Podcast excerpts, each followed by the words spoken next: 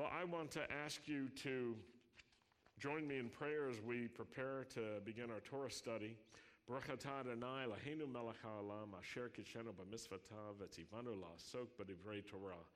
Blessed are you, Lord our God, King of the universe, who sanctifies us with his commands and commands us to engross ourselves in the words of Torah. Tonight, I want to talk to you about our relationship with God, but before we do that, I want to talk about God's relationship with us. The God of Israel, the creator of the universe, the God of Abraham, Isaac, and Jacob, wants to have a personal relationship with, with his people. He wants us to feel his closeness. He wants us to feel his love. He wants us to feel his interest, to experience that. He actually wants to be an active and a vital part of our lives. Now, some people feel that God is far away and removed from everyday life. Some people feel that God created the heavens and the earth and then he went on vacation or he moved far away. Some people think that God in the days of old was one way, but now he's, he's very different. But Torah gives us a really different picture. And I want to start with a radical idea that uh, Torah presents to us, and it's this God has friends. Can you say that with me? God has friends. One of God's best friends was Abraham. King Jehoshaphat uh, knew how God felt about his friendship with Abraham. And when Israel was being threatened by Moab and, and other armies, the king called everyone together and he said, We all need to fast and we need to pray together and we need to look to God for help. And when he prayed, he said this. It's in Second Chronicles chapter 20, verses 6 and 7. Incidentally, you can find these scriptures on our Facebook page, Beth Israel's Facebook page, Messianic Jewish Teachings Facebook page, my personal Facebook page, just so that uh, they're accessible to you. And this is how King Jehoshaphat prayed. He said, Lord, the God of our ancestors, are you not the God who's in heaven? You rule also over all the kingdoms of the nations. Power and might are in your hand, and no one can withstand you. Our God, did you not drive out the inhabitants of this land before your people Israel and give it forever to the descendants of Abraham, your friend? Say that with me Abraham, your friend. You see, the king understood when he was calling out to God that he was part of Abraham's family. And he was saying, God, Abraham was your friend, and you made a promise not only to Abraham, but to the descendants of Abraham as well. And that tells us something. Family is really important to the Lord. Now, the prophet Isaiah brought a message to Israel, and, and he gave voice to God's friendship with Abraham too.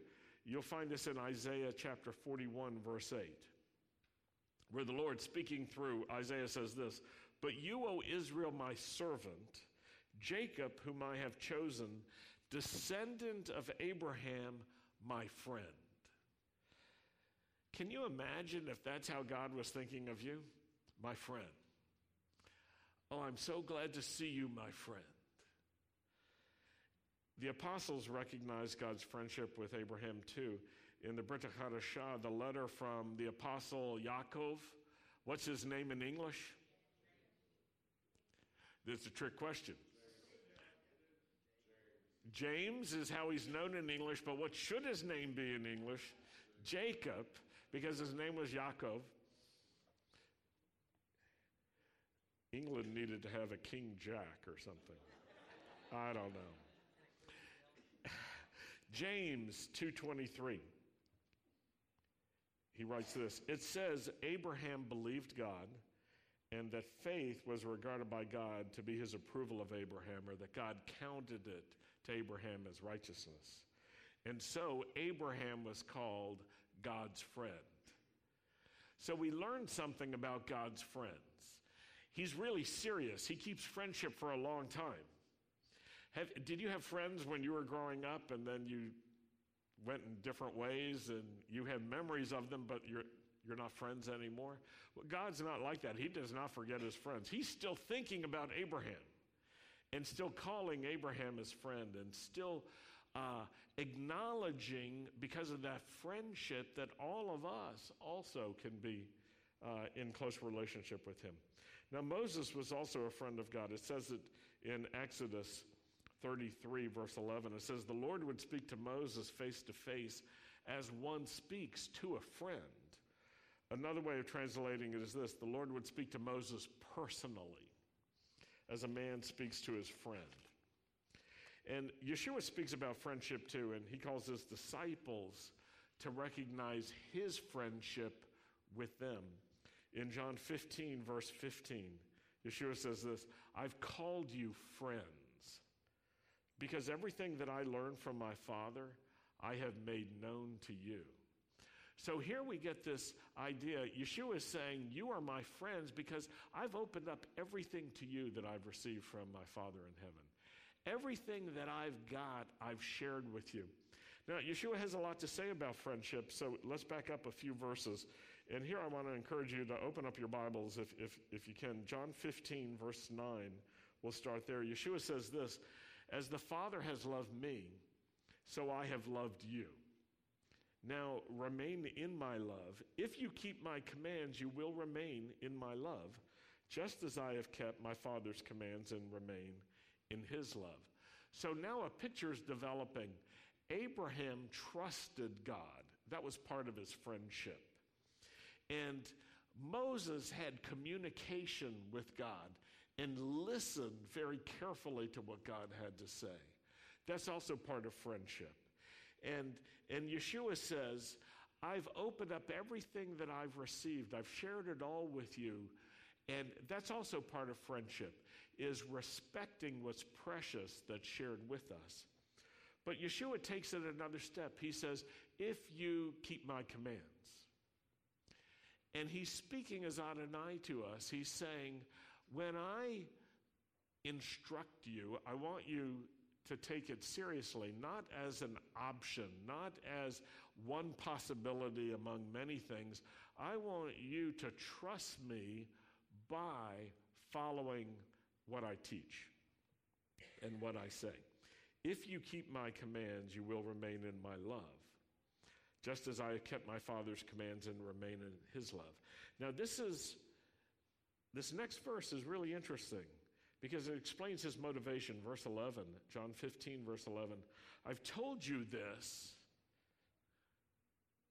so that you can really be religious. I've told you this so that you can be doctrinally pure. I've told you this so that you can graduate with honors from seminary. Yeshua didn't actually offer up those explanations. I've told you this so that my joy may be in you and that your joy may be complete. Isn't that interesting? The motivation of Yeshua is this there's joy to be had in a personal relationship, a close relationship with God, where we're trusting Him, we're listening to Him, we're taking seriously what He says and we're doing what he says. There's joy to be had. Now, you can find joy in other things, but I can tell you this those joys are less than and not as long lasting as the joy that comes from the Lord.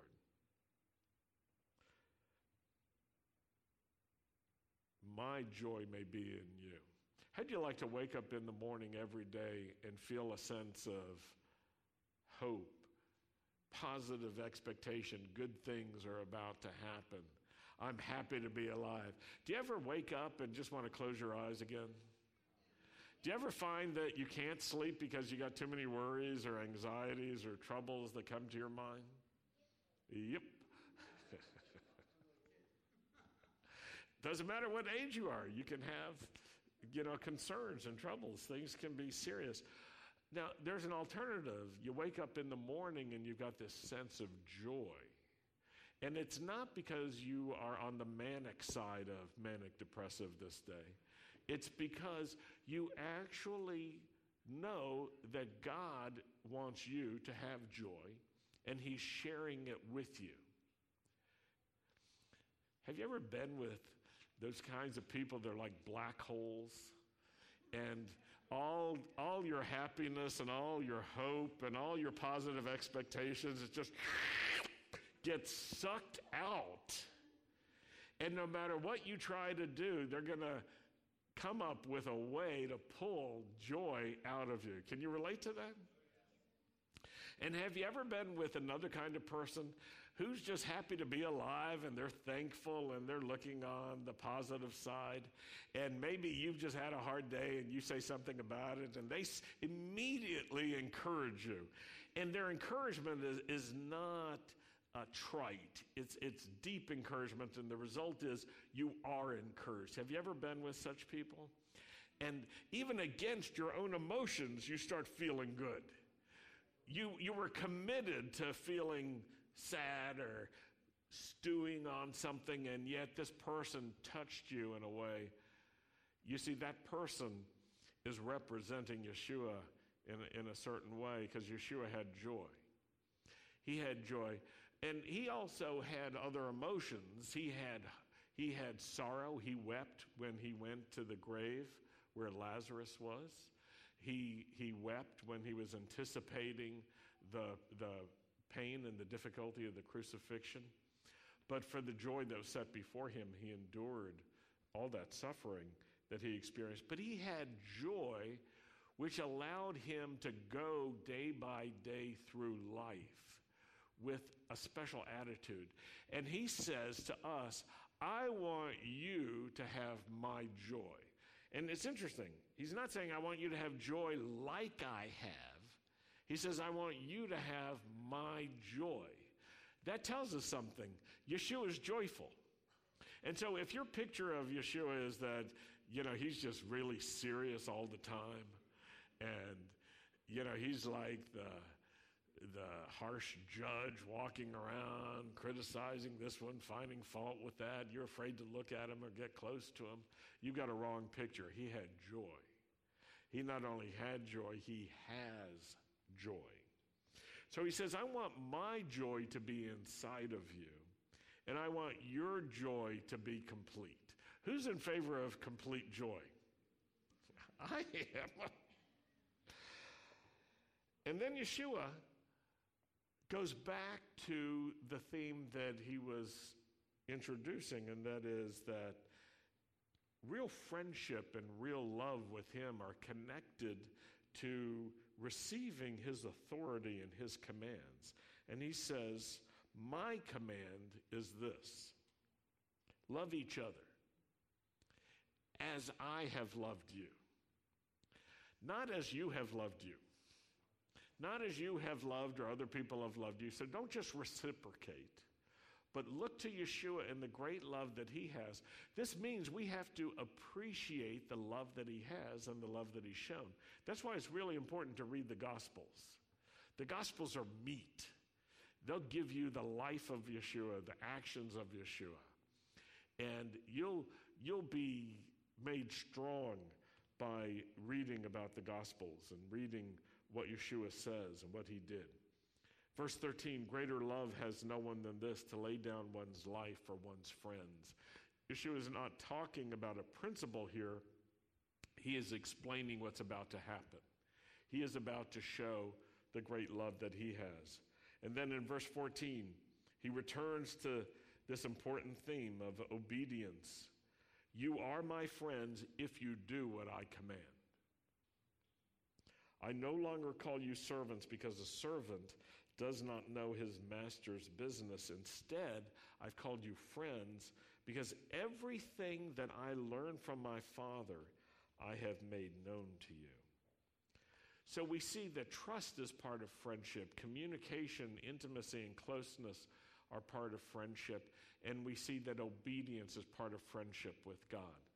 And when we look at these examples, Abraham, we look at Moses, we look at the disciples of Yeshua, I think some people see those folks as having been like superheroes. Maybe they didn't have superhero uniforms. Maybe they couldn't fly, but I, I, I remember one guy telling me they had superpowers.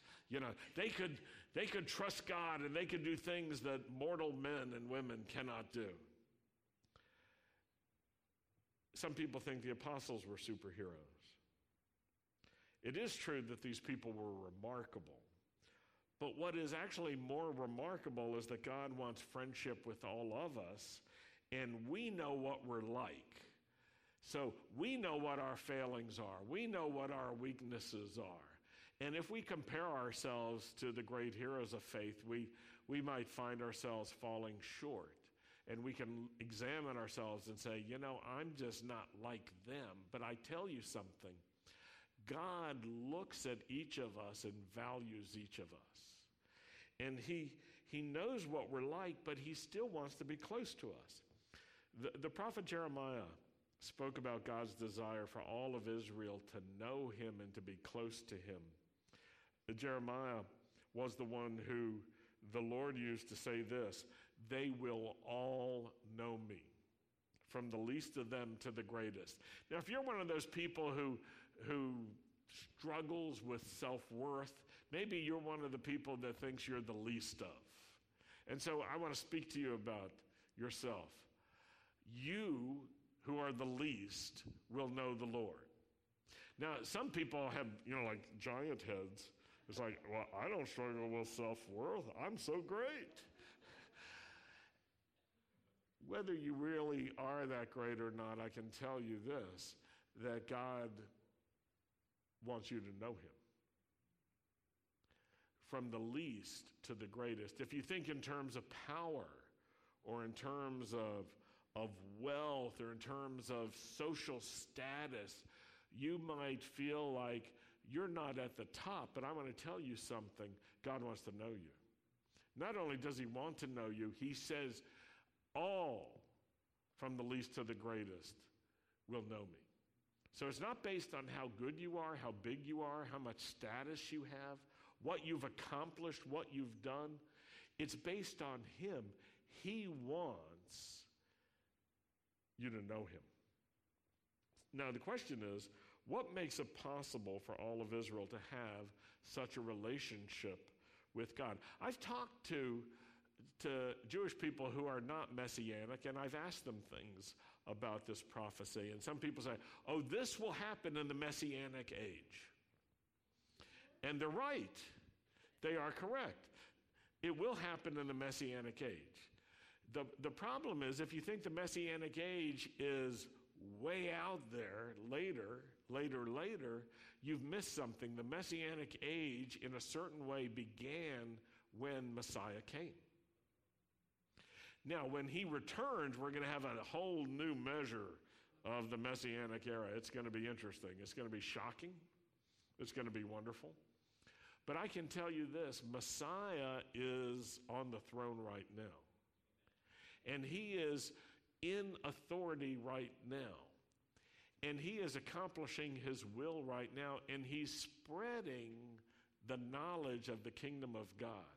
He's spreading faith, he's spreading truth, he's spreading mercy, he's spreading compassion all over the world. And how is he doing it? He's using people who love him, people who trust him, people who take his word seriously, and people who are bold enough to share with others and explain and to tell them the goodness of the living God. So, what makes it possible for all of Israel to have such a relationship with God? Jeremiah's answer is really simple and it's provocative it's the new covenant. This is what makes it possible. Jeremiah 31 31. The days are coming, declares the Lord when I will make a new covenant with the people of Israel and with the people of Judah. So, this is not a Christian idea. I want you to understand that.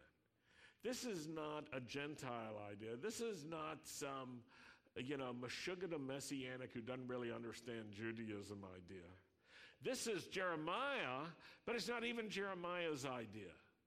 It's the Lord's idea. He's speaking through Jeremiah. So Jeremiah is not saying, I have an idea. I, you know what we need is a new covenant. No, God says, I tell you what you need, it's a new covenant. And the Lord says, I'll make a new covenant. It will not be like the covenant I made with their ancestors when I took them by the hand to lead them out of Egypt, because they broke the covenant, even though I was a husband to them, declares the Lord. Now, this is interesting. The Lord is saying it's going to be different. So, some people are so enamored with the idea of Torah that they don't understand that God has said there will be some differences, there will be some changes. So, if as a disciple of Yeshua, you don't recognize that, you'll miss some important, important things that will be a key for you. Now, there are other people who say, well, Israel broke the covenant, so God is finished with Israel. But God says, no, you broke the covenant, so I'm going to give you a new covenant. That's a good deal. Some parents can relate to this. You, you bought a present for your child and they broke the present. And because you love that child, you, get, you fixed it. How many can relate to that? You've done something for one of your children when they made a mess of things. How many were those children who made a mess of things? All of us. Yeah. When I was a kid, I loved to take things apart. And I remember we had a record player with a plastic tone arm, you know, and it played 45s. Who, who knows what a 45 is? Okay, that dates you. Uh, it couldn't even play LPs, it wasn't that big. So I guess it was a kiddie record player. And I was looking at it and I thought, this is fascinating. And so what I decided to do was to take it apart. And you know, it wasn't hard to take apart. And It was interesting. There are all these things inside. And I got it apart. And then I thought, wow, now what do you do? I had no idea how to put it back together. It was impossible. But I tried. And I put this thing in its place and I connected this stuff. But I found, maybe some of you have had this experience, when I was finished, there was a lot of stuff left over. And then when I tried to use it again, it didn't work at all. So I was one of those kids. And my parents understood I had a special joy in taking things apart, so they had to be careful what they gave me. Because I might not put it back together again. The Lord has that kind of father's love for us where He knows what our strengths and our weaknesses are. And He knows that we'll do certain things well and other things we won't do well. And He's still loving us through that. He's not waiting for us to be perfect to show love. And so the Lord's saying, you know, the covenant I made with Israel at Sinai, Israel didn't keep. And he says in verse 33 So this is the covenant that I will make with the people of Israel after that time, declares the Lord. I will put my Torah in their minds, and I will write it on their hearts, and I will be their God, and they'll be my people. So Torah won't just be something external, it won't just be rules and regulations that are out there that we're supposed to conform to.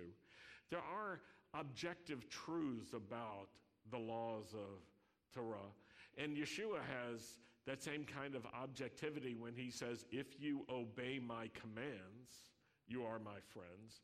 So don't try to pretend that we're friends with Yeshua if we don't do what he says. But the Lord is saying, I don't just want the instruction of God to be external, I want it to be written on your mind and on your heart. And this tells us something that God is interested in the whole person. When He wants us to know Him, He wants us to use our intellect to know Him. But He also wants us to use our heart to know Him. And some people are, are uh, they're more comfortable using their mind than their heart. Some people are more comfortable using the heart than the mind. But the Lord says, I, am going to write it on both because you need to use all of your capacity. The Lord says, I'll put my Torah in their minds, I'll write it on their hearts. I will be their God, and they will be my people. And no longer will they teach their neighbor or say to one another, Know the Lord. You know, like, you, you need to know the Lord because they will all know me. Say that with me. They will all know me. Now, if you're sitting next to someone, look at them, smile, and say, You're one of the all. You're one of the all. You are one of the all. You are to know the Lord, from the least of them to the greatest. Now, just so that you know, the knowing here in Hebrew is like the intimacy that a husband and wife have. It's very personal, it's very intimate. It's not just about knowledge, it's not just about information. So, this should not be misunderstood. It shouldn't be read as if God is saying, You will all have correct information about me. While that may be true, God is saying, You will have personal intimacy with me. From the least of them to the greatest, declares the Lord. Because I will forgive their wickedness and I will remember their sins no more. You know what that means? Each one of us has to come to terms with our own sin and our own need for forgiveness. This is what the Lord says He who appoints the sun to shine by day, who decrees the moon and stars to shine by night, who stirs up the sea so that its waves roar, the Lord Almighty is his name. Only if these decrees vanish from my sight, declares the Lord, will Israel ever cease being a nation before me. So, what relationship does God want with us? He wants each of us to have a personal relationship with us. He wants us to know Him personally, to know His Word, to be His people. Not enough to know that He exists. We do need to know that He exists, but that's not enough. And it's not enough to know about Him. We have to have a close relationship. And this helps us understand why the Holy Spirit was poured out on Shavuot after Yeshua was resurrected and returned to heaven. Because the Spirit of God in us changes us. The Spirit of God in us speaks to God and calls him Abba. So even if we sometimes feel removed or separated, the Spirit of God never feels that way. The Spirit of God speaks Hebrew, even Aramaic, uh, and says to God, Abba, calls out through you. Now, in the Torah portion this week, in Numbers 1, we read about Israel um, forming her armies, her battalions. And uh, we're not going to spend much time on this, but I want to encourage you to, to do a study on your own. Just go to Numbers chapter 1 and look up all the family words there. Brian made mention of this idea of the house of Jacob and, and the, the phrase that appears in Exodus that's part of the Shavuot reading. And in a similar way, in this week's Torah portion, we see that Israel is called to, to organize as family. That individuals are not just to see themselves as individuals, but as members of their families and members of their father's households and members of tribes and members not just of separate tribes, but of the whole people Israel, the community and the congregation of Israel. And so we learn something from this. The strength of Israel is at its greatest when Israel is recognizing mishpocha, family together. And you see, family is the most important way of organizing because family reflects the fatherhood of God and our relationship to God. You and I are called to be sons of God, daughters of God, children of God, and to be well cared for, and then to trust Him, to serve Him, to, to learn His ways, and to carry out His ways as well. So the Spirit of God in us speaks to God and calls Him Abba. And the Spirit of God in us teaches us what's pleasing to God and empowers us to live in Him. You probably had the experience of uh, being tempted to go off course or in a wrong direction, but the Spirit of God in you rises up and boldly leads you to do what's right. And you can try to say, shut up to the Spirit of God, but I can tell you it's not polite to say that to Him. I don't recommend it. The Spirit of God in us teaches us what's pleasing to God. And so it's by the Spirit of God that Torah is written on our hearts and on our minds. You can't force someone to love God any more than you can force uh, someone to love you. But I can tell you this the love is important. And the love is forceful in its own ways, but not through manipulation.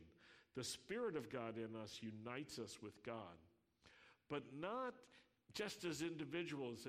The Spirit of God unites us with one another and calls us to serve together, calls us to worship together. You see, that's what the prophet Joel was talking about. This is where we're going to close. Joel 2 28 and 29. It will come about after this that I will pour out my spirit on all mankind, and your sons and your daughters will prophesy. Your old men will dream dreams, your young men will see visions. Even on the male and female servants, I will pour out my spirit in those days. This is how Peter explained to Israel what was going on on Shavuot when the Holy Spirit was poured out. He said, This is what the prophet Joel was talking about. You see, God has made a promise, and it's a fantastic promise. It reflects his sincere desires.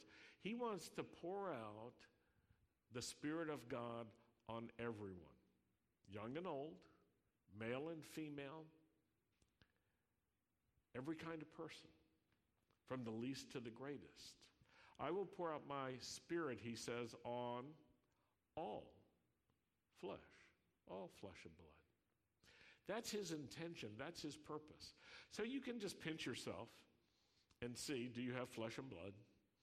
And if you do, you can be sure of this it is God's perfect desire to pour out his spirit on you.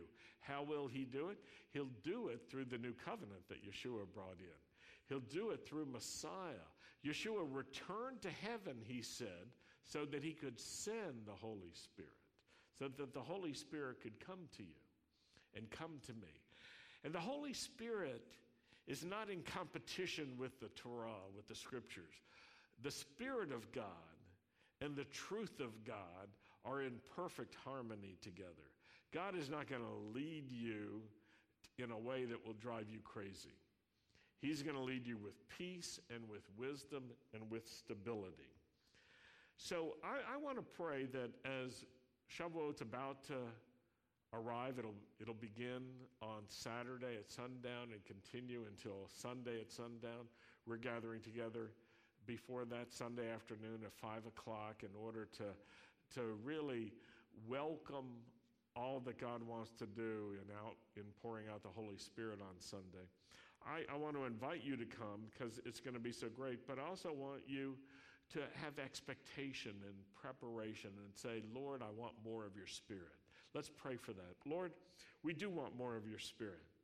Lord, we, we thank you so much for your love and, and because you want to be close to us, that you would send your Holy Spirit. And we want to say, We love you, Abba. We love you, Lord. Can everyone just lift up their voices and with your own voice, tell the Lord you love him. Lord, I love you. I love you, Lord. I, I, I, love you, Abba. I love you that you are so kind. And Lord, we want to live more and more as your sons and daughters. And we thank you for your Holy Spirit. We thank you for your love. We thank you that we're called to be mishpocha because we are your sons and daughters. Thank you for pouring out the gift of repentance that leads to life. We want to follow you. We want to be obedient to you. We want your joy to be in us. And we want our joy to be complete. And so, Lord, we really want to be friends with you. We want to be those that trust you, those that listen to you, those that take you so seriously that you're the very source of life to us. And we thank you, Lord, that you're so great and that even though we're so small, you love us. Thank you, Abba. Thank you for your love. Thank you for your great love. We bless you, Lord. In Yeshua's name. Amen. Amen. We're going to close with Aaron's blessing. So please stand, and if you're by yourself, move around or spot someone who's alone, like Rabbi Yuri is doing for me. Yivarechecha Adonai v'yishmarecha.